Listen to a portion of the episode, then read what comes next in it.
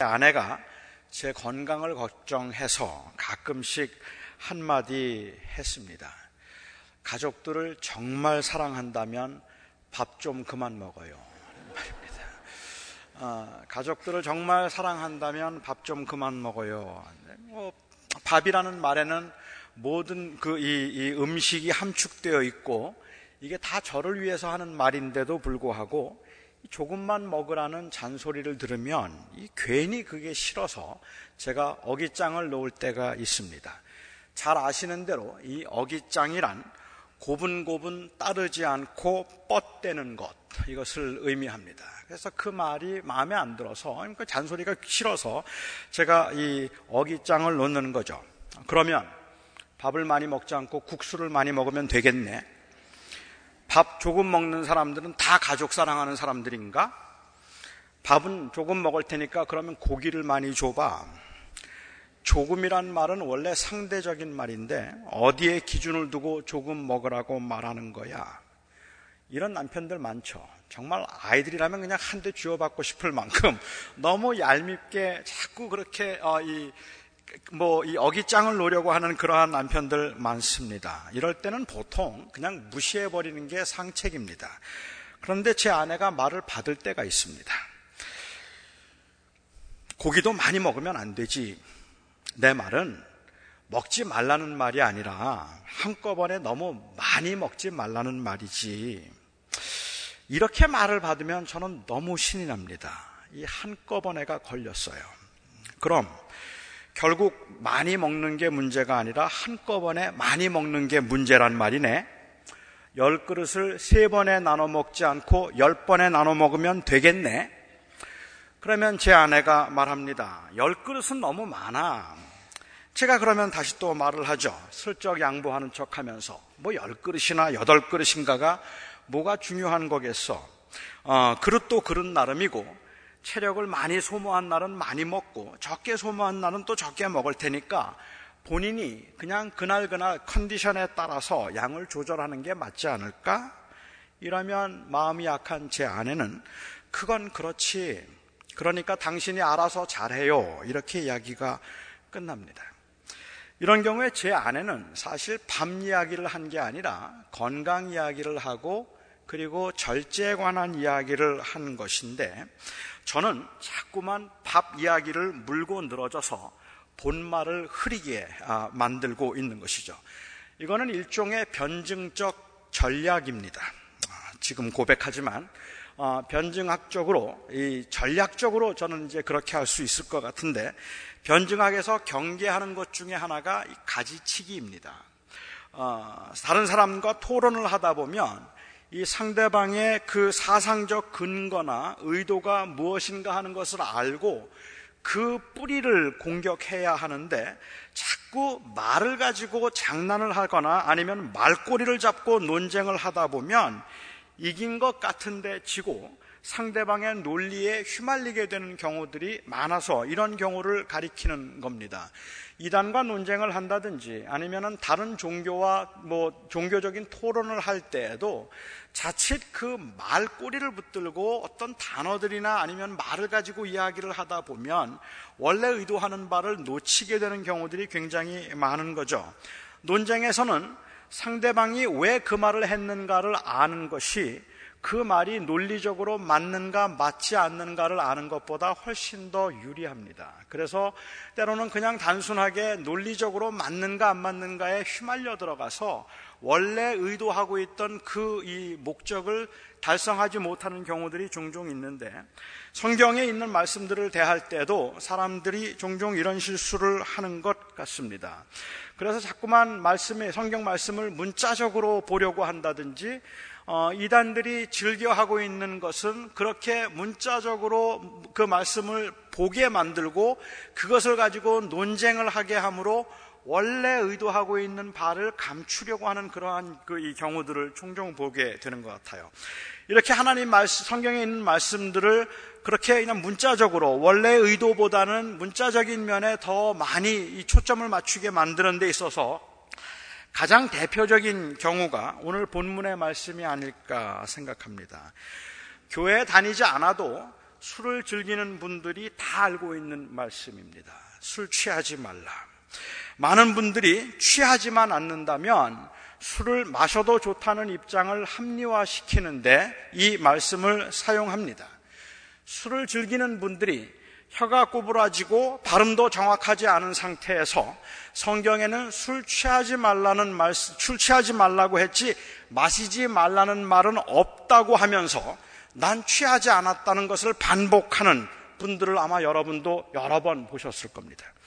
그러니까 취하지만 않으면 마시지, 마시는 건 괜찮은 겁니다. 취함이란 인사불성이 되어서 부엌을 화장실로 착각하거나 아니면 넥타이를 머리에 묶고 테이블 밑으로 기어 들어가는 상태를 의미하니까 매일 술을 마시지만 취한 적은 한 번도 없습니다.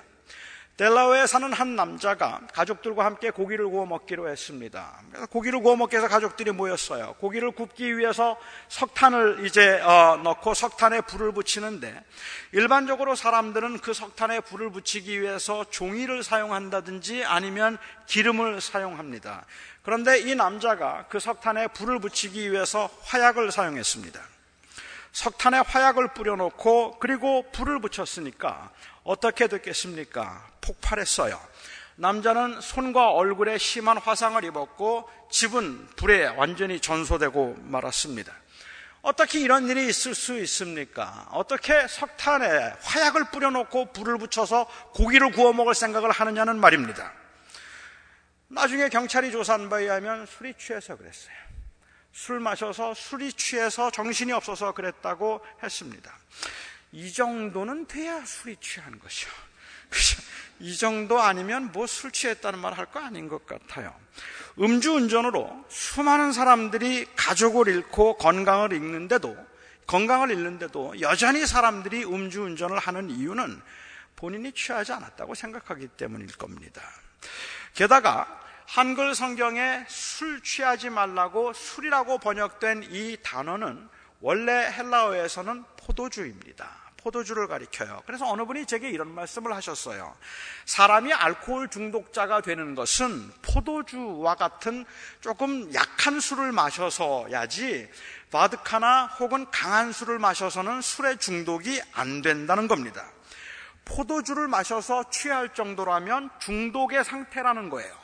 그러니까 여기서 취하지 말라는 말씀의 상태는 그냥 술을 마시고 약간 알딸딸한 그러한 상태를 말하는 것이 아니라 중독의 상태를 의미한다는 것이 그분의 주장이었습니다. 인사불성이 되도록 마셔도 중독이 된 상태가 아니라면 괜찮다는 겁니다. 이거 참 궤변이 아닐 수 없습니다. 술을 마시는 것과 술에 취하는 것, 그리고 또한 중독된 상태와 소셜 드링킹의 차이들을 논하는 것, 이런 것들은 다 물론 의미가 있는 일이라고 저는 생각하는데 오늘 본문에서 너희는 술 취하지 말라 이는 방탕함이니 성령으로 충만함을 받으라는 오늘 이 말씀에서 이 술 취함과 술 마심의 차이라든지 혹은 social drinking과 addiction의 차이를 구분해낸다는 것은 굉장히 어려운 일이라고 생각합니다. 그러니까 어느 정도가 취한 것인가를 결정하는 것도 애매하고 취하지 않았다는 말도 사실은 믿을 수 없는 말이기 때문에 술 취하지 말라는 말씀으로 술 마시지 말라, 술 마시는 것을 합리화시키는 것은 합당하지 않고 무리가 있는 것은 틀림이 없다고 생각해요. 그런데 사실은 이런 논쟁 자체를, 논쟁 자체가, 이렇게 논쟁을 하는 것 자체가 다른 사람의 논리에 말려 들어가는 것이라고 저는 생각합니다. 왜냐하면 오늘 본문은 술에 관한 이야기가 아니기 때문입니다. 오늘 본문 말씀은 술이라는 단어를 사용하고 있기는 하지만 술을 마시느냐 취하느냐 아니면 술을 어느 정도까지 즐길 수 있는가 술을 마셔도 되는가 하는 이러한 이야기들을 하고 있는 것이 아니기 때문에 그렇습니다. 어느 정도를 마심이 취함인가를 논하거나 취함과 마심을 구분하려고 하는 건 본문의 핵심도 아니고 본문의 의도도 아닙니다. 술을 마셔도 되는가 하는 것을 논하려면 차라리 다른 구절을 가지고 말하는 게 훨씬 더 낫다고 저는 생각합니다. 제가 이해하기에 오늘 본문에 있는 이 말씀은 사실은 예배에 관한 말씀이고 그리스도인의 삶의 자세에, 자세에 관한 말씀입니다. 그러니까 오늘 말씀은 자기 중심적이고 자기 만족적이고 그리고 자기 향락적인 모습을 경계하는 것이고 조금 비약처럼 들릴지도 모르겠지만 오늘 말씀은 잘못된 교회의 모습, 잘못된 예배의 모습, 잘못된 성도의 교제를 경계하고 있는 말씀이라는 것입니다. 5장 18절을 5장 18절을 다시 한번 저희가 읽어 보겠습니다. 술 취하지 말라 이는 방탕한 것이니 오직 성령으로 충만함을 받으라. 그런데 바울은 이 말을 하기 전에 17절에서 그러므로 어리석은 자가 되지 말고 오직 주의 뜻이 무엇인가 이해하라 라고 이야기를 했어요.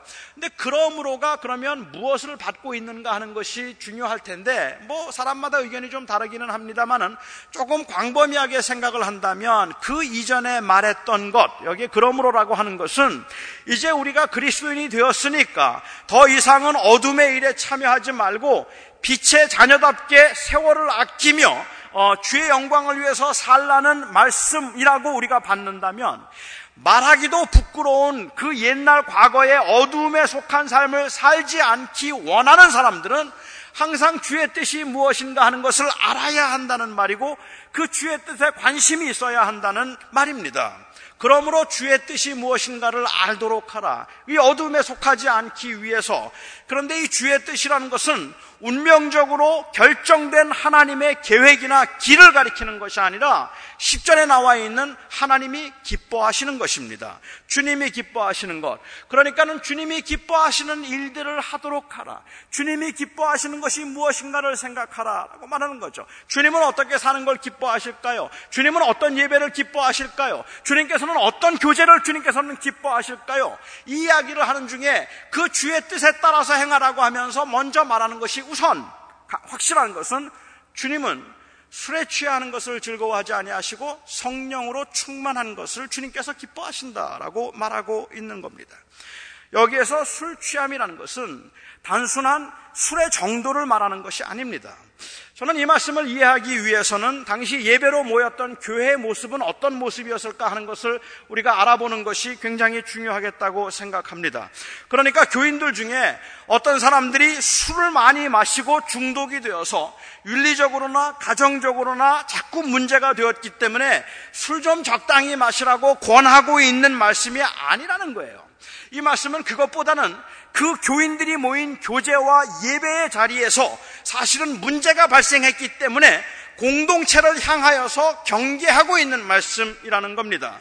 그러니까 이것이 종교적인 이유에서였든지 아니면 문화적인 이유에서였든지 혹은 도덕적인 이유에서였든지 간에 뭐 다양한 의견들이 있습니다만은 여기서 경계하는 것은 교회 공동체를 말하고 있다는 말입니다. 그래서 어떤 분들은 교인들이 아가페 식사로 모였을 때 성찬을 같이 하면서 식사를 교인들이 같이 하는 중에 어떤 사람들이 술을 너무 마셔서 취하는 경우가 있어서 그래서 그것을 경계한다고 말하기도 하고 어떤 사람들은 이방 풍습을 도입해서 마치 이방 종교나 아니면 옛날 디오니수스와 같은 이단들이 아, 제사 의식에서 술을 마시고 만취 상태에서 느끼는 그런 쾌락과 현상적인 황홀감을 흉내내고 있는 것이라고 말하기도 합니다.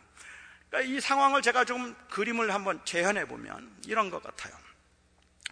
교회 공동체가 모였습니다. 우리처럼 이렇게 교회 공동체가 모인 거죠.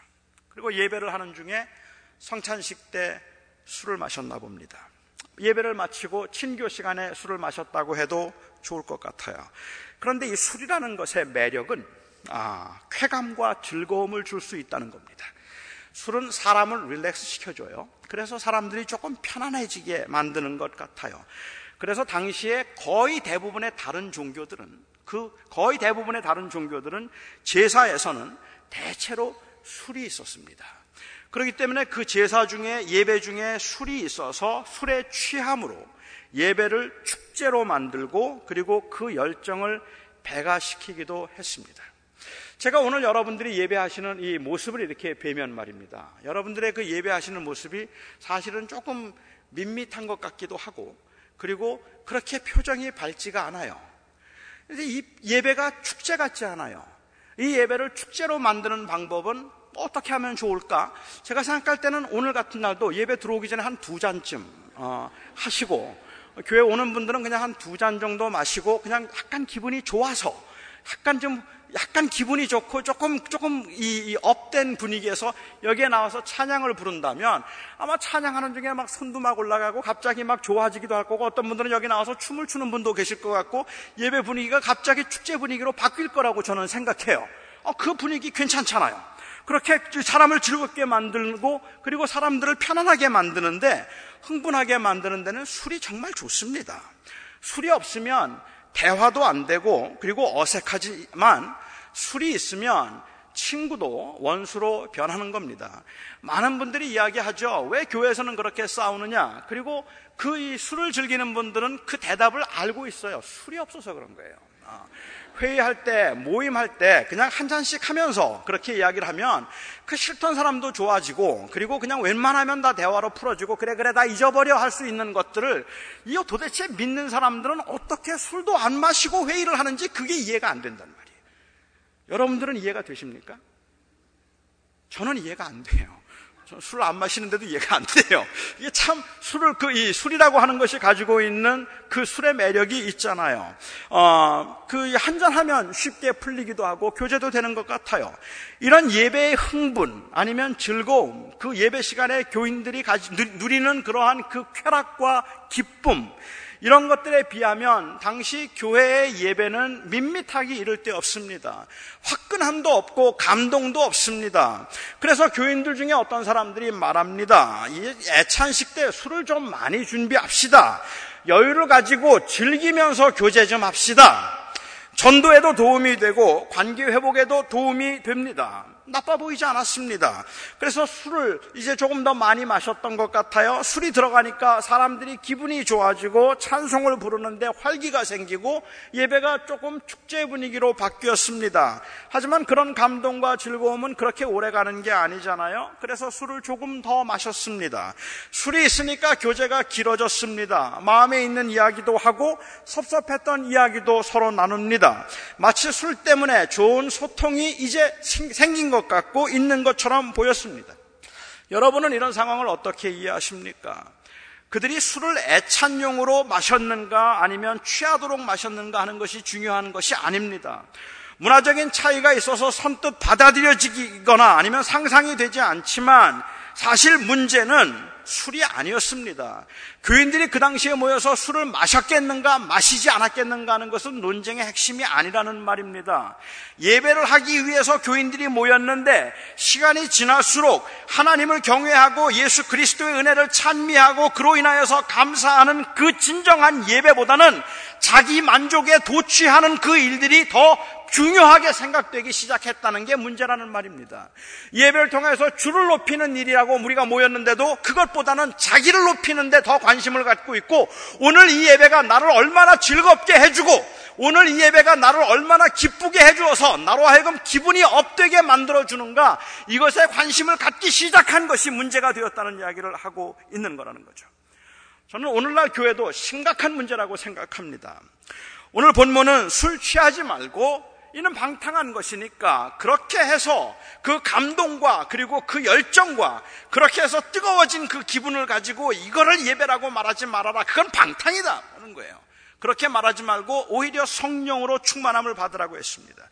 글쎄 해석이 좀 다를 수는 있겠습니다만은 저는 성령의 충만함과 그리고 술 취함의 증상 혹은 그 현상이 흡사하기 때문에 술에 사로잡히지 말고 성령에 사로잡히라고 말한 것이라고 보는 분들의 주장에 저는 동의할 수가 없습니다. 아, 우선은 술에 취한 상태가 언제나 술에 조정되는 상태를 의미하는 건 아닙니다. 그뿐만 아니라 성령 충만의 상태가 자기 스스로도 억제가 안 되는 성령에 의해서 조정되는 현상적인 상태를 의미하는 것도 아니라고 생각하기 때문에 그렇습니다.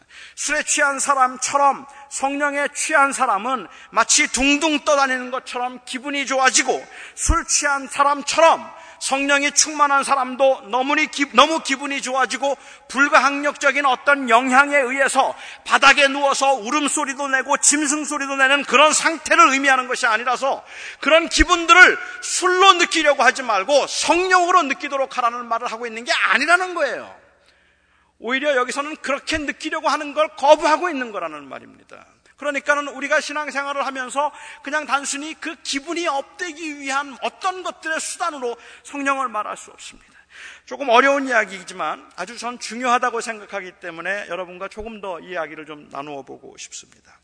한글로는 성령으로 충만함을 받으라 라고 번역되었고 대부분의 영어 성경에서는 be filled with the Spirit 이라고 이렇게 번역이 되어서 결국은 같은 의미로 번역이 되었습니다만은 영어에서 뭐 한글도 마찬가지지만 이 with 으로라고 하는 with라고 번역된 헬라어 전치사의 용도가 조금 애매합니다. 그래서 이 구절이 사실은 신학적으로 논란이 많이 되는 것은 성령을 여기에서 수단으로 말하고 있는가 아니면 내용으로 말하고 있는가에 대한 그 이 차이인 것 같아요. 조금 어렵죠. 오늘 제가 술 이야기 하는 날이니까 술로 예화를 제가 들도록 하겠습니다. 여기 술통이 하나 있습니다. 술통이 하나 있는데 누가 돈을 주면서 이 돈으로 술통을 채우라 라고 한다면 여러분들은 그 말을 어떻게 이해하시겠습니까? 돈을 술통에 넣어서 그 술통을, 돈을 술통을 넣어서 돈으로 채우라는 말로 이해하는 분도 계실 것이고, 그리고 돈으로 술을 사서 그 통을 채우라는 말로 이해하는 분들도 계실 겁니다. 그러니까 누가 저에게 돈을 주면서 이 돈으로 술통 좀 채우세요 라고 말을 한다면 어떤 분들은 그 돈을 그 술통에다 집어넣을 거고 어떤 분은 그 돈을 가지고 가서 술을 사다가 그 술통에다가 집어넣을 거라고 생각합니다. 어, 돈으로 술통을 채운다면 그 돈은 내용이 되는 겁니다. 그 술을 채우는 그렇죠. 그렇지만 돈으로 술을 사서 채운다면 돈은 수단이 되는 겁니다. 저는 이 차이가 중요하다고 생각해요. 어, 성령으로 채우라고 한다면 성령을 채우라는 말도 될 수 있고 성령을 통해서 무엇인가를 채우라는 말도 될 수 있습니다. 성령이 하시는 그 궁극적인 역사를 바로 이해한다면 별로 큰 차이가 없다고 말할 수도 있지만 요즘처럼 성령 충만을 현상적인 것으로 이해하려는 경향이 강한 경우에는 저는 그 차이가 굉장히 심각할 수 있다고 생각합니다. 성령 충만이란 성령이 내 안에 들어오심으로 술에 취했을 때 경험할 수 있는 무아의 상태를 가리키는 게 아닙니다. 성령 충만이란 성령에 의해서 강하게 압도될 수 있는 어떤 영적 그러한 그 신비의 상태를 의미하는 게 아닌 겁니다. 성령 충만과 술 취함은 서로 비교되고 있는 것이 아니라 대조되고 있는 것입니다. 그러니까 성령 충만이란 성령을 받으면 술 취한 사람이 느끼는 것과 같은 그 쾌감과 엑스터시와 둥둥 떠다닌 것 같은 감동을 경험하게 되니까 이제는 술에 의지해서 그런 느낌 가지려고 하지 말고 오히려 성령에 취해서 그런 느낌을 가지라고 말하는 게 아니라는 거예요. 그 반대라는 말입니다. 이거는 대조이기 때문에 술 취하지 말고 성령으로 충만하는 이야기는 이제는 성령 충만이란 그런 현상과 아니면 그런 체험을 추구하는 것이 아니라는 것을 강조하고 있는 겁니다. 바로 이런 오해 때문에 저는 성령으로 충만하라고 말할 때 이 성령을 저는 내용이라고 보기보다는 오히려 수단으로 생각하고 싶습니다. 성령을 통해서 우리가 충만해야 될 것은 따로 있다는 말입니다. 에베소서 1장부터 시작해서 지금까지 우리가 살펴본 것처럼 이 사도 바울이 말하고 있는 에베소서에 강조하고 있는 우리의 마음에 채워져야 되는 것들은 무엇인가 하면 바로 예수 그리스도의 복음의 은혜라는 말이에요.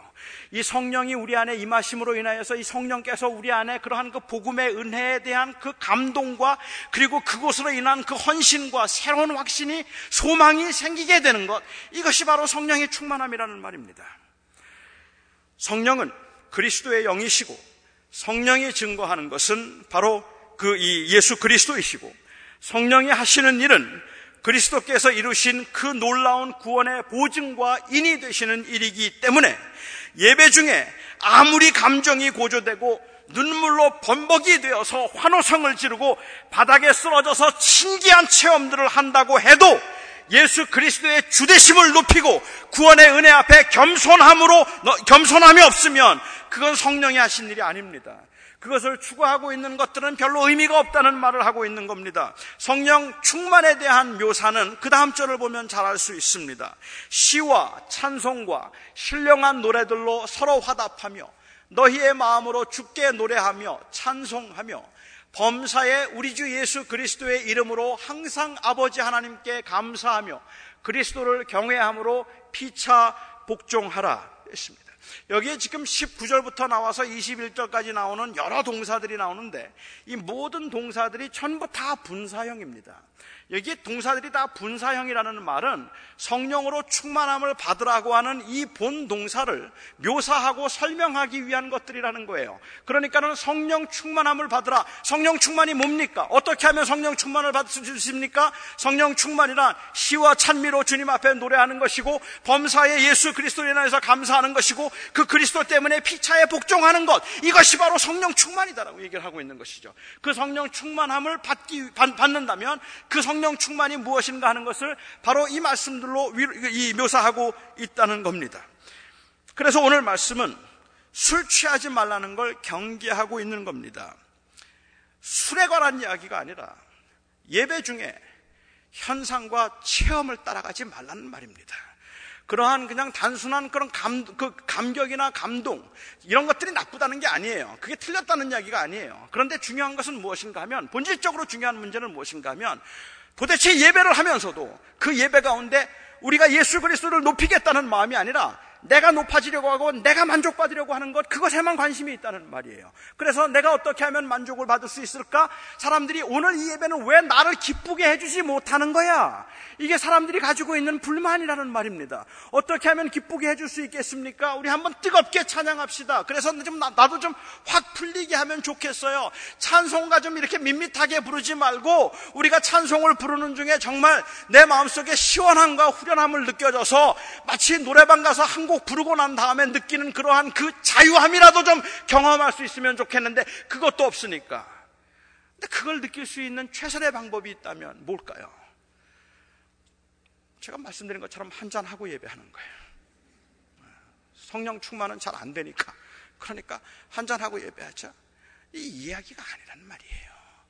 우리가 정말로 이 예배를 하면서 우리의 중심에, 우리의 마음에 성령의 충만함을 받으라는 이야기는 우리가 나를 드러내지 아니하고 그리스도를 드러내며 주님을 영화롭게 하기 위해서 내가 어떻게 주님, 그 주님을, 그 주님의 구원의 은혜를 기억하는가 하는 것의 문제라는 말입니다.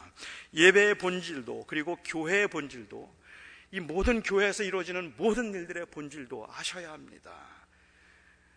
주체는 그리스도입니다. 내가 아닙니다.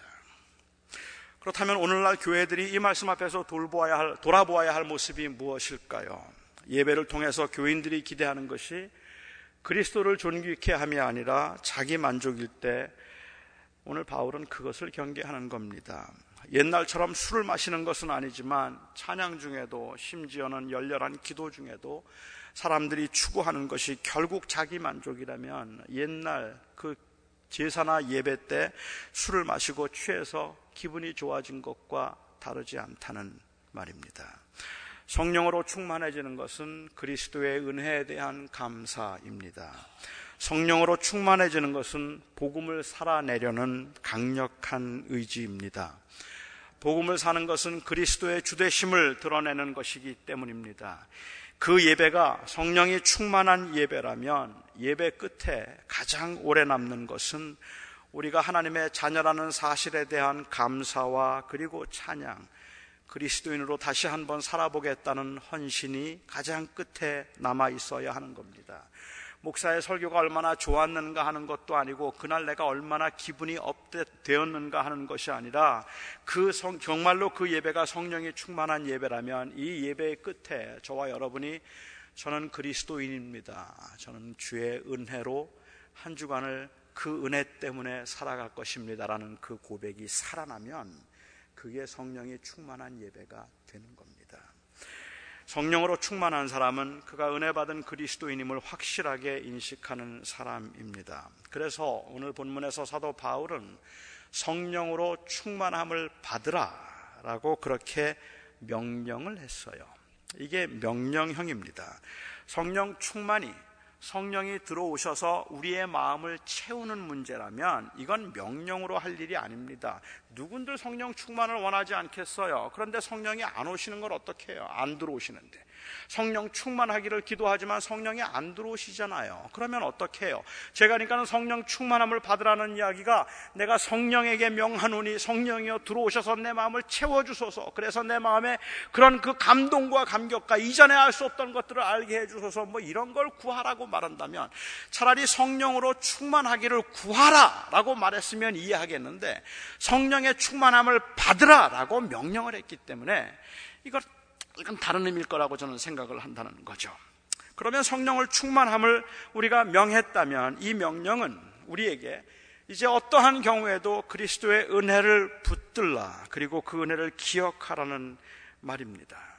그러니까 성령의 충만함을 받으라는 것은 존재적으로 어떻게 성령이 내 안에 더 많이 계시도록 할 것인가 하는 것의 문제가 아니라 이미 예수 그리스도께서 내 이미 성령께서 내 안에 임하셔서 나로 하여금 예수 그리스도를 주라고 부르셨다면 성령의 충만함을 받으라는 이야기는 오늘 이 예배 중에도 그리고 우리가 살아가는 삶의 현장에서도 예수 그리스도의 주대심과 그 구원의 은혜를 붙들고 살라 그 이야기를 하고 있는 거예요.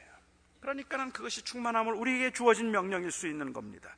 여러분, 현상을 추구하지 마시기 바랍니다. 중요해요. 때로는 필요해요. Let, let the Spirit do it. 성령께서 하실 일일 겁니다. 단회적인 사건을 기대하지 마시기 바랍니다. 예배에서 느끼는 감정적인 만족에 너무 집착하지 마시기 바랍니다. 저는 여러분들이 복음의 은혜를 기억하시기를 권하고 싶습니다. 어떤 경우에도 이 은혜만을 의지하시기 바랍니다. 예수님께서 저와 여러분을 위해서 십자가에서 죽으셨습니다. 그리고 부활하셨습니다. 이를 통해서 우리가 하나님의 자녀가 되었습니다. 저는 이것을 수백 번, 수천 번 외쳤고, 그리고 저는 제 마음속에 이것이 제가 믿고 있는 그러한 믿음의 고백이라고 저는 그렇게 확신하고, 그리고 또한 이것이 제가 그 거짓 없이 제가 하고 있는 고백이라고 생각 했습니다. 그런데 지난 일주일 동안도 제가 살면서 힘들고 그리고 복잡하고 문제도 많고 어려운데 정말로 성령께서 제 마음속에 이 예수 그리스도의 은혜 결국은 내가 살 길은 그리고 결국은 내가 살아가는 이유는 바로 이 주님의 은혜가 아니냐는 그러한 감동을 주님께서 주실 때마다 저는 거부했습니다. 내가 지금 복잡해 죽겠는데 지금은 그런 거 생각할 때가 아닙니다. 지금은 그런 거 생각할 때가 아닙니다. 저는 그 나중에 생각하고 그래서 실제로는 저는 그렇게 그리스도의 구원에 관한 이야기를 하고 그리스도의 은혜에 관한 이야기를 하고 복음만이 나의 살 길이라고 이야기를 해놓고도 막상 어려움과 고난이 닥쳤을 때 그게 아무런 힘도 없는 것처럼 느껴졌다는 거예요. 그런 상황에서 성령으로 충만함을 받으라는 이 말씀의 의미가 무엇일까를 묵상해 보면 결국은 그 어떤 상황에서도 은혜 붙들라는 이야기지 않습니까? 그 은혜를 붙들라. 그 은혜를 붙들고 가자. 말씀하고 계시는 거라고 저는 생각합니다. 여러분들에게 주어진 그 현장이, 여러분들에게 살아가야 되는 그 삶이 아마도 뭐 제가 생각하는 것보다, 제가 경험하는 것보다 여러분들의 그 현장이 훨씬 더 복잡할지도 모릅니다. 많은 실망이 있고, 많은 좌절이 있습니다. 많은 답답함이 있고, 그리고 정말로 다 그만두고 싶을 만큼이나 힘들게 만드는 그러한 요소들이 아마 있을 겁니다. 그런데 사랑하는 성도 여러분, 성령으로 충만함을 받으라고 말한다면, 오늘 이 예배 가운데 성령 이 충만했다면, 이 전을 떠날 때는 여러분들의 마음 속에 그런 복잡한 상황 가운데서 난 예수면 됩니다. 하고 그 주님을 붙들면 되는 겁니다. 오직 예수 그리스도만이 나의 생명이시고 그 그리스도만이 내가 의지할 뿐이시기 때문에 제가 비록 이렇게 어렵고 힘들고 복잡한 세상을 살아가고 있고 지금도 모든 것이 자신이 없고 모든 것이 불안전하고 모든 것이 불확실한 것 같지만 그러나 주여 주께서 나를 구원하기 위해서 십자가에 죽으신 것과 그 죽으심을 통하여서 저에게 영원한 생명을 주시고 하나님의 자녀가 되게 하신 이 사실, 이 사실이 선포될 때 저는 그것에서 저의 소망을 찾습니다. 이 고백을 여러분들이 오늘 할 수 있으면 저는 이 예배가 성령의 충만한 예배라고 생각합니다. 그것이 바로 성령의 충만함입니다. 이 은혜 안에 강하시기 바랍니다. 성령이 충만한 사람은 주님이 보입니다. 어떠한 역경 속에서도 주님이 아주 크게 보입니다. 성령이 충만하면 내가 보이는 것이 아니라 내가 경험한 내 경험이 보이는 것이 아니라 주님이 보입니다. 기도하겠습니다. 자비로우신 나의 아버지 하나님, 오늘 이 시간에도 저희들이 다시 한번 성령의 충만함을 시간도 구하고 주님께서 성령의 성령으로 충만하라고 하신 주의 말씀을 저희가 다시 한번 깊이 생각해 봅니다. 어찌 일이 부족한지, 어찌 일이 미련한지, 머리로는 다 알겠는데 정말 그게 내 고백이라는 생각이 있는데 도대체가 이 고백에 힘이 없습니다, 주님.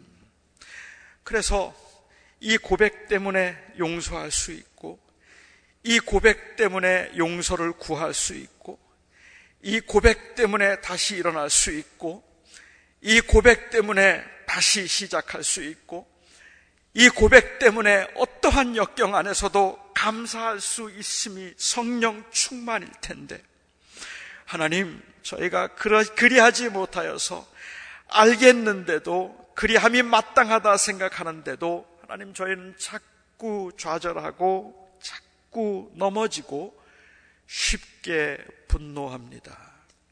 오 주여 오늘 이 예배를 통하여 주의 은혜가 저희 안에 다시 한번 새롭게 회복되므로 우리 모두의 마음 속에 있는 고백이 이 전을 떠날 때 우리가 할 수 있는 고백이 연약과 부족에도 불구하고 지금 이 순간 진실하게 주님이 예수가 나의 주님이십니다라는 고백을 붙들고 갈 수 있는 은혜를 우리 모두에게 주시옵소서.